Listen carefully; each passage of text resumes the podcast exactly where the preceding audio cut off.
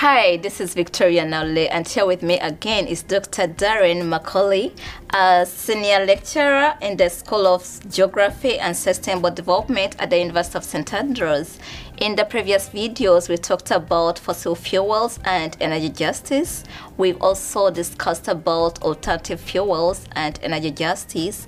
We also went ahead to talk about the geographical implications of energy justice and Dr. McCauley also discussed about energy justice from a global perspective where also brought in issues to do with energy access. In this video, we want to focus on a transition to a low carbon economy. But before we start, I'd like Dr. McCauley to briefly introduce himself again. Well, first of all, thank you very much for inviting me back. Um, so, yes, indeed, I am leading the St Andrews Sustainability Institute, and today, what I would like to uh, focus on is my experience dealing with commercial interests, such as um, doing projects with EDF and Rosneft and various different uh, companies I've been lucky enough to either been sponsored by or, or, worked with in various guises. And I would also like uh, to think on the flip side about the role of workers and uh, trade unions within this broad transition away from a fossil fuel dependent uh, global energy system. So I look forward to discussing that.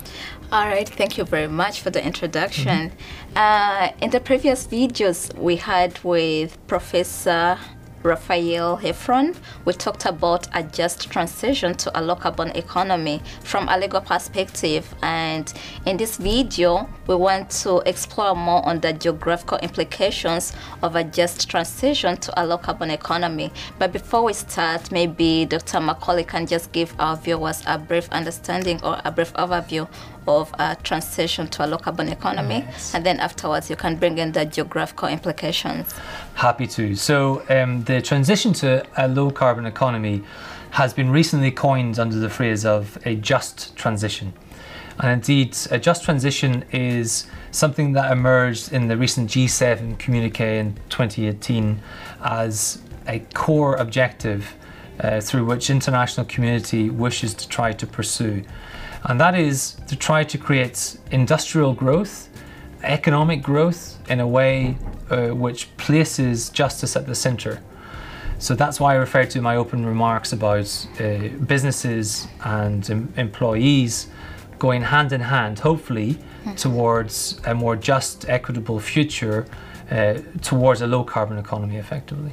All right. Uh, so, what are the geographical implications of a just transition to a low carbon economy? Yes, I think one of the core factors where the just transition uh, idea tries to get us to focus on is the fact that as we transition away from fossil fuels globally, there are going to be areas that are going to be significantly impacted upon, both in terms of uh, business investment and uh, em- uh, employ- employment opportunities.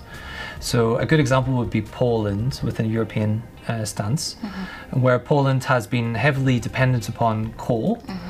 And we have a, a, a, sort of industry that's been uh, developed in Poland, which is reliant upon coal, and we have to be cognizant of that. And very recently, the European Parliament uh, put aside five billion euros mm-hmm. as a transition fund to try to help Poland in recognition of the fact that the this sort of reduction of the coal industry in Poland will have significant impacts for that nation.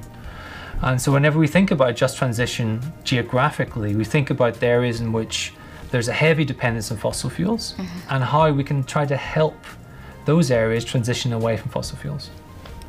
All right, uh, thank you very much. And then, besides Poland, uh, I'll also give the example in Southern Africa. Mm. When you look at the SADC, you realize that countries such as Botswana and South Africa, mm. they heavily rely on coal for electricity generation. And then, if you're to bring in the justice uh, connection, you you notice that if you are moving from fossil fuels to alternative fuels, mm-hmm. and yet these countries are dependent on this mm-hmm. for electricity generation. That means you'll have more people who have no access yes. to electricity. Yes. that's that's also um, from a geographical and legal perspective. Hmm. But anyway, moving forward, hmm.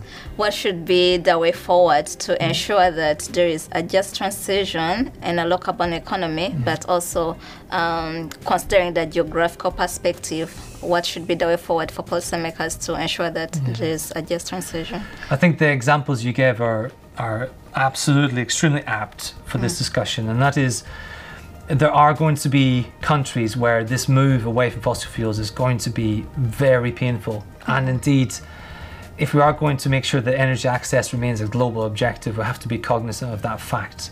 And the European Parliament example that I raise is a very interesting one in the sense that, financially speaking, these areas will require a lot of investment. Mm-hmm. And I think we've got to get real about the fact that as we transition away from fossil fuels, we've got to think of new mechanisms through which areas of the world may benefit from alternative renewables.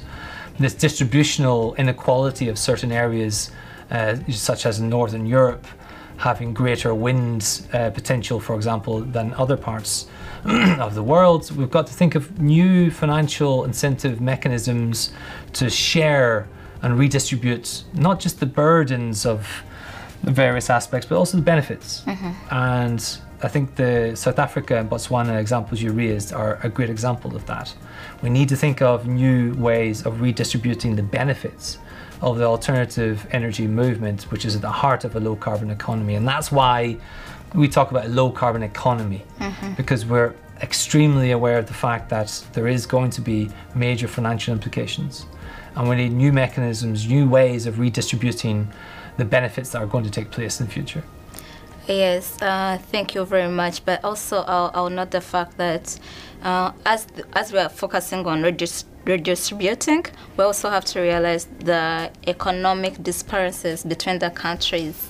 Because renewable energies at the moment are very expensive ventures, you know, not only in Africa but also in Europe, and there are many, there are many uh, obviously they have their advantages but there are also some disadvantages but I think the focus, yes, we need to focus on a transition to a low carbon economy, but we also have to focus on investing more in clean technology, whereby these countries that are still poor, that are still struggling economically, can be able to utilize some of these resources, but in a cleaner way. Hmm, agreed. Yeah, I think I'll, I'll just add that. Yes. But anyway, that marks the end of our last video.